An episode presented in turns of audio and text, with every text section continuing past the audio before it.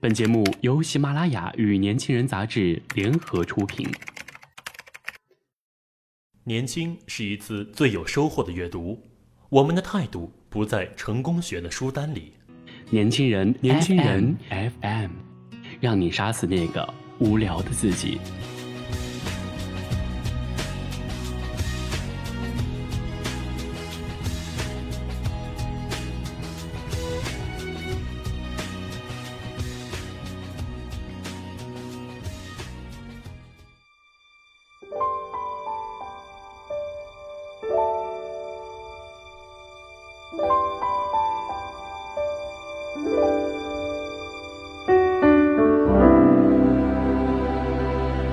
有时候，一句话可以改变一个人的一生，一个城市的发展，甚至是一段历史的变革。语言是一门艺术，更是一门哲学。然而，我们的生活中却总在充斥着这样的困扰。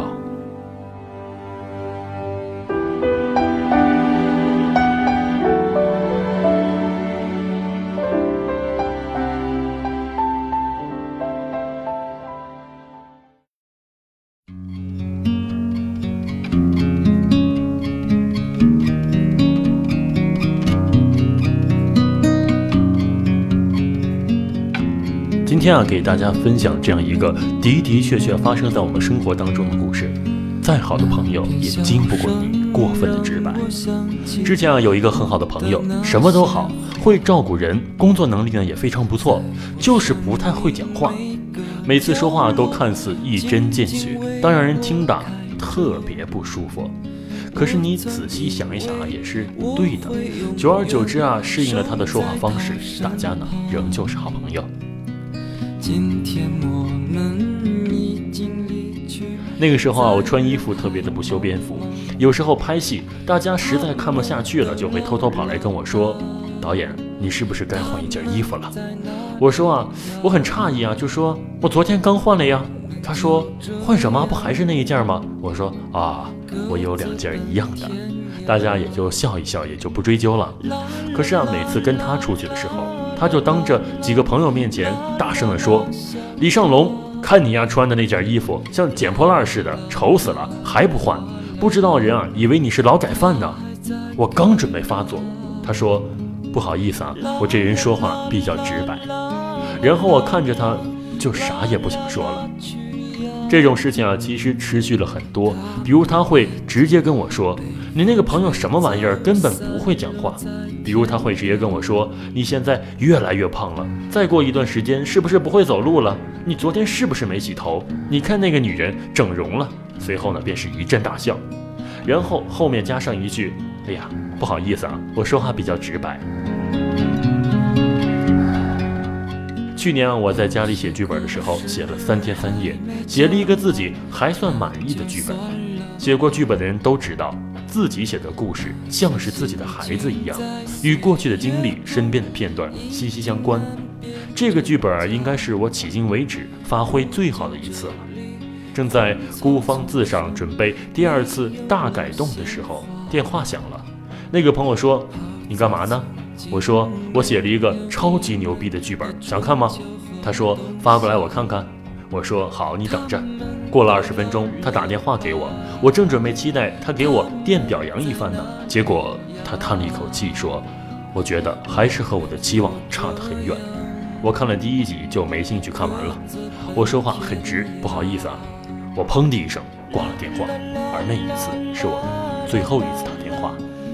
几天后，我给父母看了这个剧本，爸爸跟我说：“儿子啊，总体写的还不错，但是第一段吸引力还不够，你要抓住观众的眼睛，就要增加矛盾，改改吧。”我听完爸爸的话，和制片、编剧继续改了三轮，直到上周剧本通过审查，现在已经在拍摄阶段了。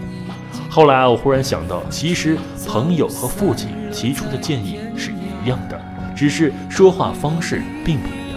但是，一向脾气好的我，却和前一个翻脸，而尊重了后一个提出的意见。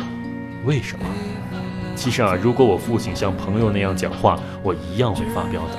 虽然我知道他们说的都是对的，但我只是接受不了前者，接受不了那种看似直白、实际自私的表达方式。其实，谁也接受不了。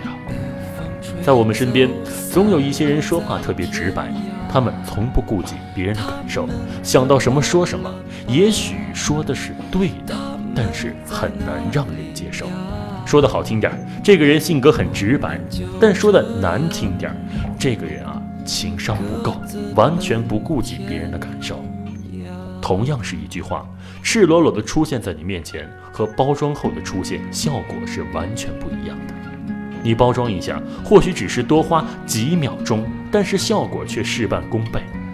再好的朋友，也经不起你过分的直白。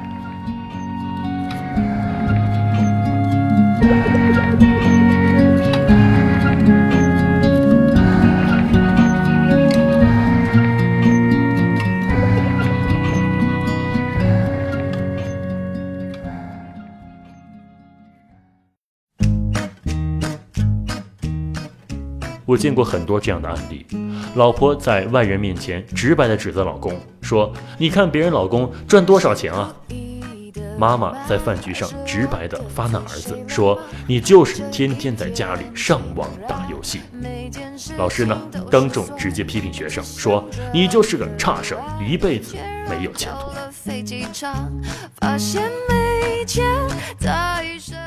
他们说完这些话，都很占理的跟另一方说：“我很直白，不喜欢拐弯抹角，请你谅解。”最可怕的是呢，还以胜利者的姿态说：“我这是为你好。”此时此刻，只见另一方尴尬的笑一笑，心啊都凉了。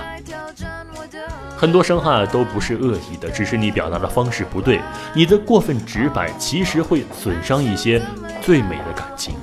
这一切不是让你不提意见，而你只需要表达建议，委婉一点，效果啊说不定会更好。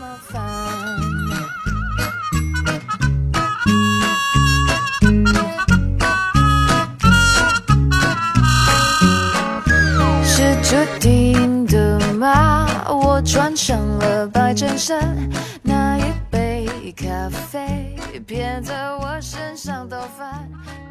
直到今天，我还特别听一个好朋友的话，哪怕有时候他说的是错的，因为啊，他每次跟我提意见的方式都是这样：你这样做没问题，这样是不是会更好？哎，如果我是你的话，我会考虑一下这个方式。哎呀，这样太棒了！可是有没有更好的方式呢？先肯定再转折的方式，感觉啊，会不会更好呢？试想啊，换个方式表达，这样会不会更容易让人接受呢？所以，请记得，再好的朋友也抵不过你无底线的直白。讲话的时候拐个弯儿，效果啊，也许会出其不意呢。别把自己的，别把自己的口无遮拦当做大气，这只是幼稚而已。别把自己的直白当做亮点，其实啊，只是自私罢了。